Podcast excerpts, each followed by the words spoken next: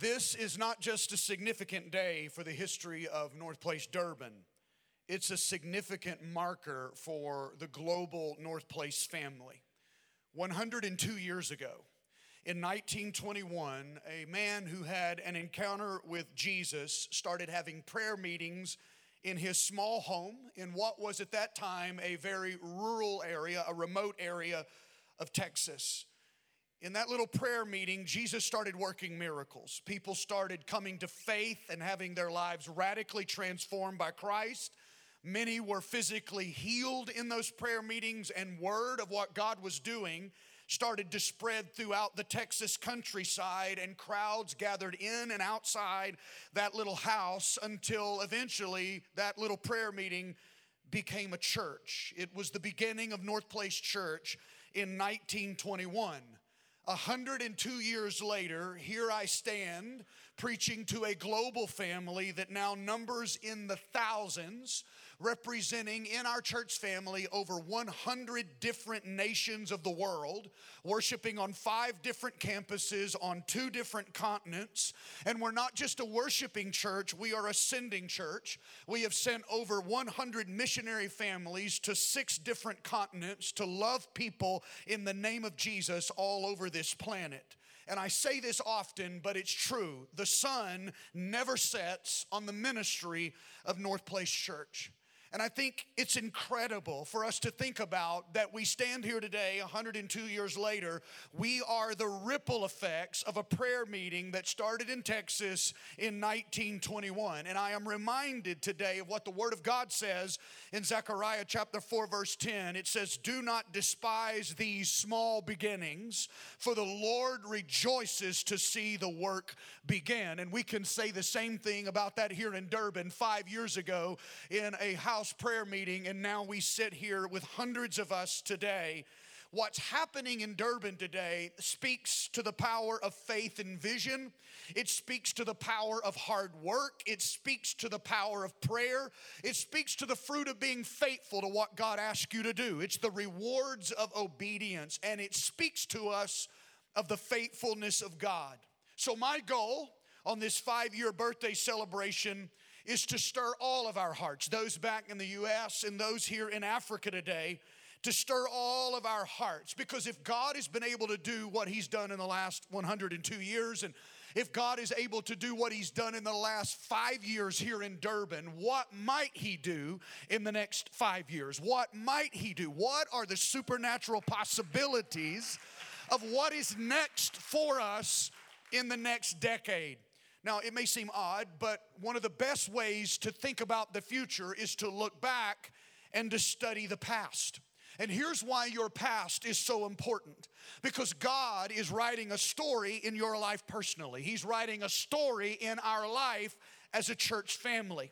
And looking back on our past reveals some key themes of God's activity in our life. And as we see those reoccurring themes and the pattern of God's activity in our life, it starts to give us some hint as to how God wants to continue to write our story into the future. There is a narrative in your life, a storyline, a plot of what God is doing, His agenda in your life that is building towards something significant and purposeful. So we look back on days like today into the past to locate the agenda of God in our lives. And one key piece of every one of our stories is loss, grief, pain, and heartbreak. I don't care who you are. I don't care where you live. You're in the US or you're here in Africa, how much money you have or you don't have, how much education you have or you don't have, what your ethnicity or language or race is. None of that matters because pain and heartbreak is the shared reality of the human experience. It touches all of us. And here's why this is important your pain, and I don't mean a headache or some minor physical pain, I'm talking about deep emotional pain, spiritual brokenness, soul pain, the pain of loss or grief or injustice that has been committed against you, that kind of pain is often an indicator of the problems God has put you on this earth to solve. The pain becomes an indicator of what you're called to do. When you read the Bible, you learn that God promises to redeem our pain and then use our pain to bring purposes into our life. He promises to take the brokenness of our life and make something beautiful out of it. One of the places that we see that promise unfold is in Luke's gospel. Luke chapter number 4, uh, and I want us to see this together today. Jesus says this in Luke 4:18. The spirit of the Lord is upon me, for he has anointed me to bring good news to the poor. He has sent me to proclaim that captives will be released, that the blind will see, that the oppressed will be set free. Now, when Jesus reads this, he's actually in the synagogue in Luke 4. He's been handed a scroll that is from Isaiah 61, and he chooses to read this excerpt from Isaiah 61. This was a messianic prophecy in the Old Testament. Hundreds of years before Jesus was born, Isaiah prophesied this is what the Messiah will come to do. So when Jesus finishes reading this scroll from Isaiah 61, he then says this, Luke 4:21, "The scripture you have just heard has been fulfilled this very day." Jesus was saying, I am the Messiah you've been waiting for. I am the one that Isaiah was prophesying about. And when Jesus reads that, he gives us the purpose of the Messiah's coming. This is why he came to bring good news to the poor, to heal the brokenhearted, to set the captive and the oppressed free. In other words, Jesus came to redeem the pain of the human experience. He came to restore you and your brokenness and to turn your pain and brokenness into something purposeful, into something beautiful. When we read the Bible, there are hundreds of different titles and names that are ascribed to God, and many of those names are given to Him based off an experience someone had with God. They had an encounter with God and they gave him a name to sum up that encounter. We, we have all of the Jehovah names for God. We call him Jehovah Nisi, which means he is the Lord who goes before us and fights our battles. We call him Jehovah Shalom, which means God our peace. We call him Jehovah Rapha, which means the Lord our healer. We call him Jehovah Jireh, which means the Lord our provider.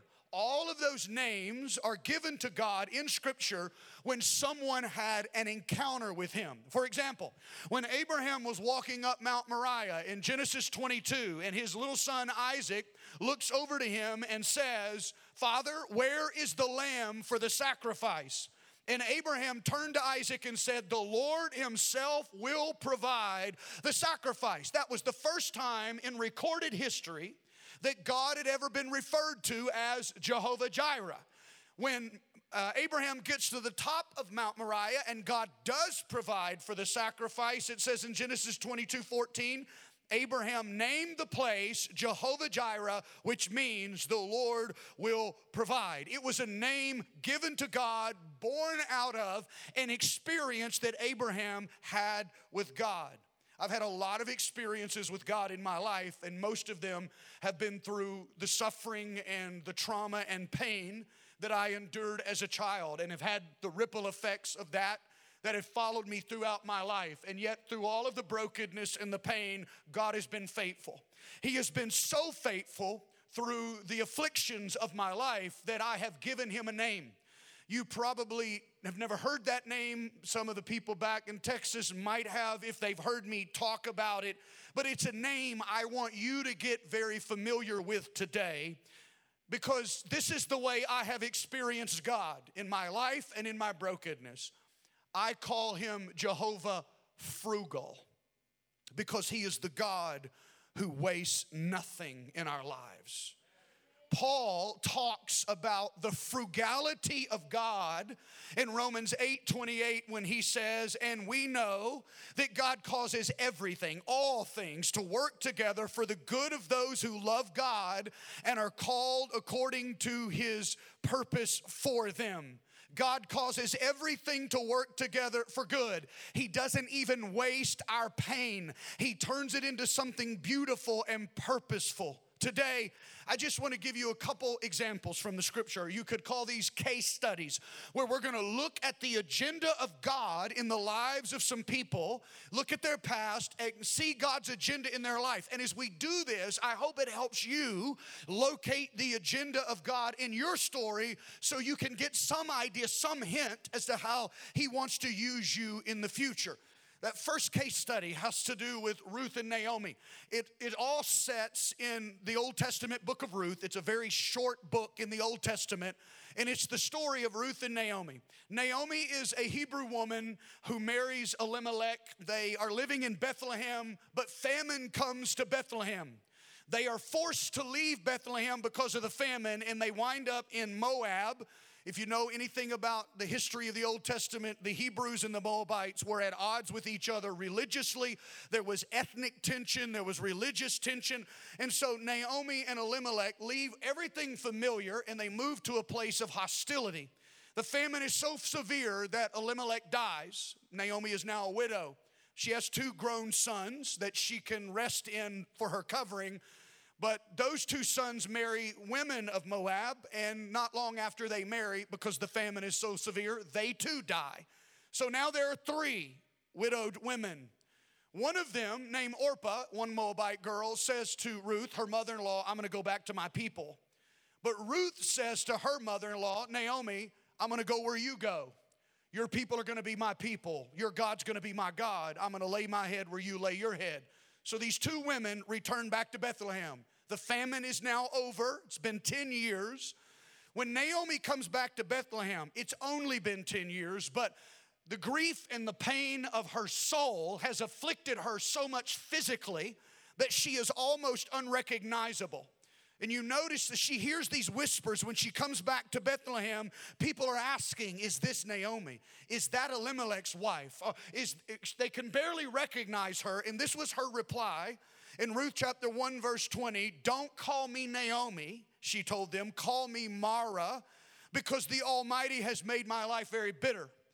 Naomi in the Hebrew means pleasant, Mara in the Hebrew means bitter.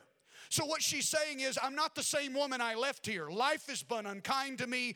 God has testified against me. Life has been difficult. I am now a bitter woman. And she's blaming God for that. In her suffering and in her limited perspective, Naomi didn't realize that God didn't cause her pain. But God was working behind the scenes to redeem her pain for his glory. Naomi did not yet know God as Jehovah Frugal, the God who promises to waste nothing. The story unfolds. As two widow women in this culture, they had no means of providing for themselves, and no male would step up and perform the rite of a kinsman redeemer, and these women could have starved to death.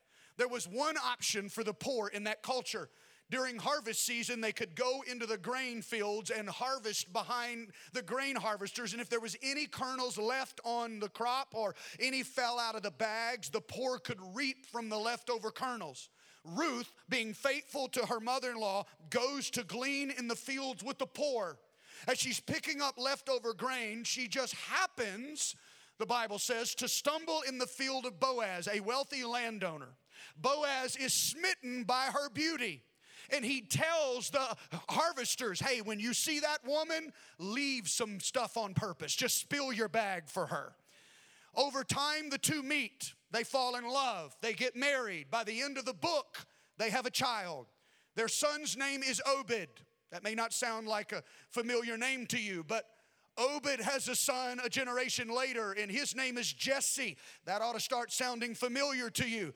A generation later, Jesse has a son, and his name is David. That ought to sound real familiar to you. That is King David. And generations later, the son of David, Jesus Christ, was born from the line of Naomi and Ruth. Listen, God took the two women through the sufferings and afflictions of their life and positioned them so that they could be a part of God's plan to bring the Savior into the world. Had Naomi only known when she was suffering that God was working behind the scenes and that He was going to use her tribulations and trials, that He was working all of this together for His good, it would have brought purpose to her suffering and to her pain, and she could have weathered the storm. God was wasting nothing in her life.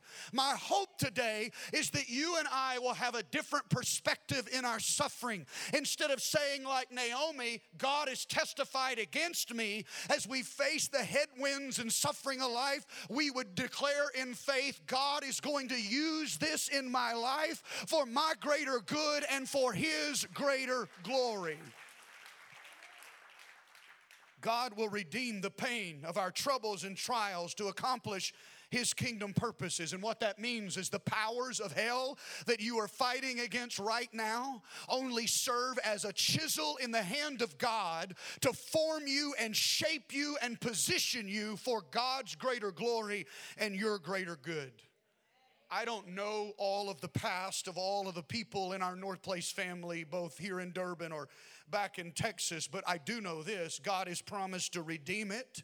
And he has promised to use it as fuel that will propel you into your purpose and into his preferred future for your life. Another case study I want you to see today, and I don't have time to unpack this. I just want to quickly summarize it. If you want to read it, later. It's in Genesis 37 to 50. It is the story of Joseph's life. Many of us are familiar with it. We know that Joseph was betrayed by his own brothers and then human trafficked because they sold him as a slave to Ishmaelite slave traders. He is human trafficked away from his home uh, and sold as a slave in Egypt into Potiphar's house because Joseph was so gifted and talented and had the favor of God on his life, everything in Potiphar's house succeeded when Joseph was in charge. But there were accusations made against Joseph that were not true. And because of those untrue, false accusations, Joseph is unjustly thrown in prison where he sits for years. So, betrayal, false accusations, injustice leads to suffering, moment after suffering moment. As Joseph sits in prison, the king of Egypt has a dream. He can't understand the dream. He gets his wise men and sorcerers together. Nobody can tell him what the dream means. Somebody says there's a young Hebrew in your prison that has the gift of interpreting dreams. So he brings Joseph into the palace, and Joseph said, I can't do this, but God can. The Pharaoh tells him the dream. And Joseph interprets the dream about this massive famine coming to the earth, but there's also a plan on how to save it. And God gives Joseph the strategy on how to save the world. So the Pharaoh makes Joseph the second most powerful man in the known world and appoints him over all of the implementation of that strategy in that plan. When the famine did come, the homeland of Joseph began to starve. His brothers come to Egypt to buy grain they don't realize that they're standing in front of their own brother. When the identities are revealed, Joseph now has the power to exact revenge on the brothers that betrayed him. But what he says to them totally changed my life. He says to this in Gen- he says to his brothers in Genesis 50 20, You intended to harm me, but God intended it all for good. He brought me to this position so I could save the lives of many people. When you read that verse, you can't help but see where the evil intent came from. The evil intent did not come from God, the evil intent came from man. You intended to harm me, Joseph said. But God's intention toward Joseph, toward you, those intentions are good. He said, You intended to harm me, man, but God intended it all for good. And God's intentions towards Joseph were so good that God untangled the evil of men and he used their ill will toward Joseph to propel Joseph into his destiny. We have to adopt Joseph's perspective. In the face of our suffering and affliction, Joseph held on to the truth that God was going to be good to him and that in his sovereign grace, God would not waste his pain.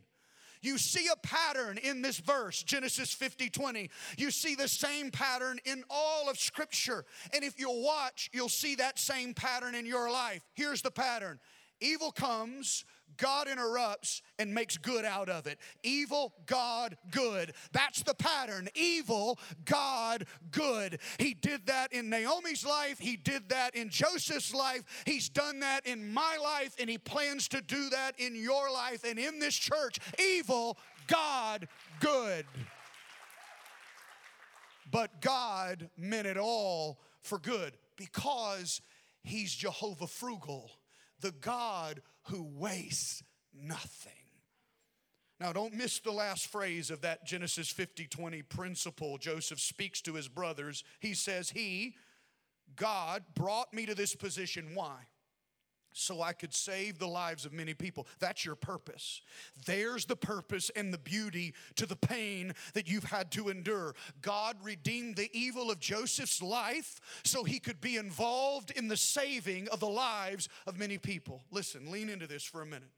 When you're going through all the affliction in your life, God isn't just preparing you for your destiny at the same time. Simultaneously, He's also preparing the people you're supposed to impact when you get there. Because your destiny isn't just about you, He's redeeming the evil that's been aimed at you so that you can save the lives of many people. That's what's in my future, that's what's in your future, and that's what's in the future of this church. God redeeming our pain to save the lives of many people. Jehovah frugal will bring beauty and purpose out of our pain, and that purpose is connected to the saving of other people's lives. It's been the story of my life.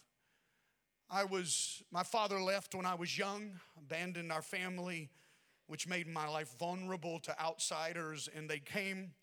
Um, I was abused severely as a small boy before my earliest memories to the trauma of 8, 9, 10, 11 years old. And because I don't know culture enough here, what is appropriate for me to talk about, I won't. I know more back in the U.S., what details I can and cannot share. But I can just say this if your imagination can think it as child abuse, I lived through it.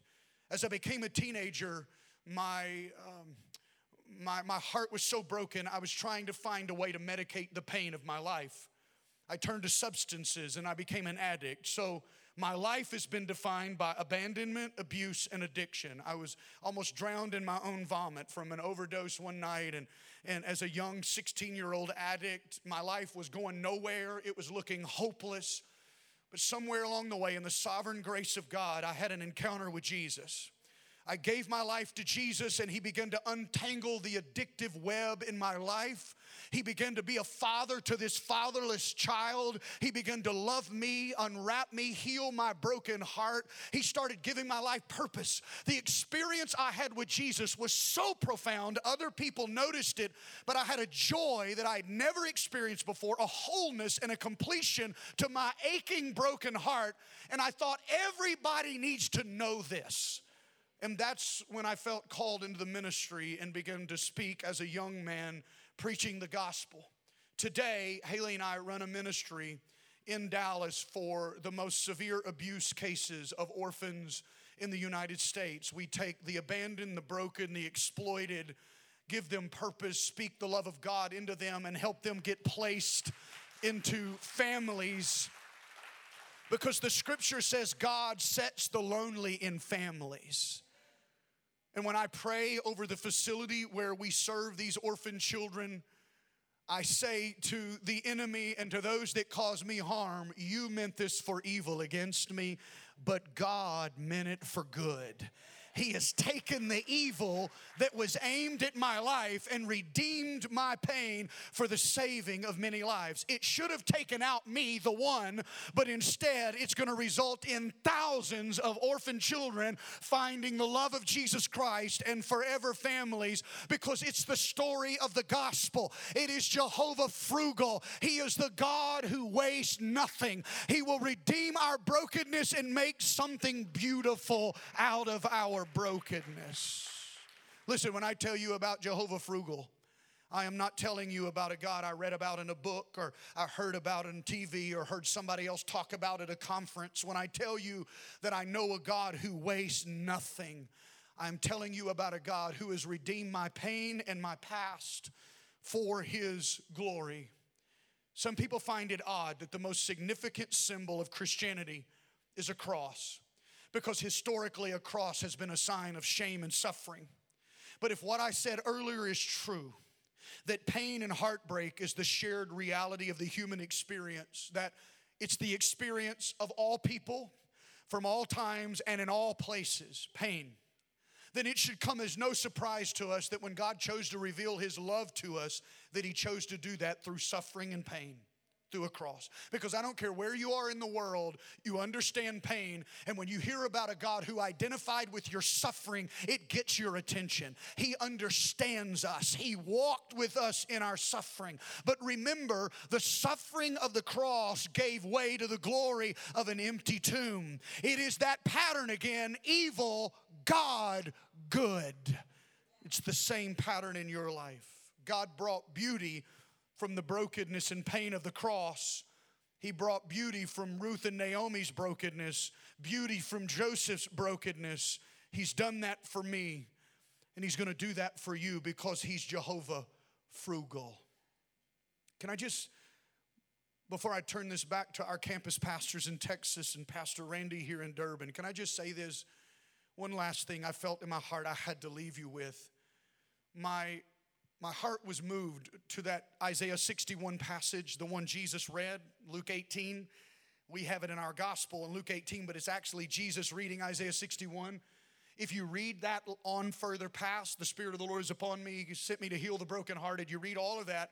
When you get right past that in Isaiah 61, the promise in Isaiah 61 is that God will give us a crown of beauty instead of ashes that He will give us joy instead of mourning, that He will give us a garment of praise instead of a spirit of heaviness. And I feel that is the promise to North Place Durban today. I feel that is the promise to North Place in Texas, in Wylie, in Sachse, in Garland, in Hughes. That is the promise that God is saying, I want to be Jehovah frugal to you today. There are hundreds of different names I could have told you about today of God the Alpha, the Omega, the author and the finisher of our faith, the Almighty, the bread of life, the chief cornerstone, the door, deliver, elect, Emmanuel, everlasting Father, the hope of glory, the lily of the valley, the light of the world, the master, the Messiah, the mighty God, the prophet, the propitiation, the rabbi, the rock, the rose of Sharon, the root of Jesse, the son of God, the seed of David, the way, the wonderful, the word. I could have told you about any of those names.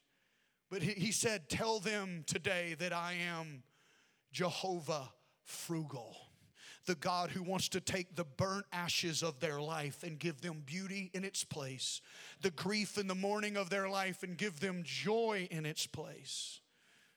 The spirit of heaviness that is on their life, I want to clothe them in a garment of praise. He wants to be the lifter of your head and the healer of your broken heart. And you know why He's going to restore you? Because it's your destiny to take that pain and use it as a passport to break into the brokenness of other people's lives. It's for the saving of other lives.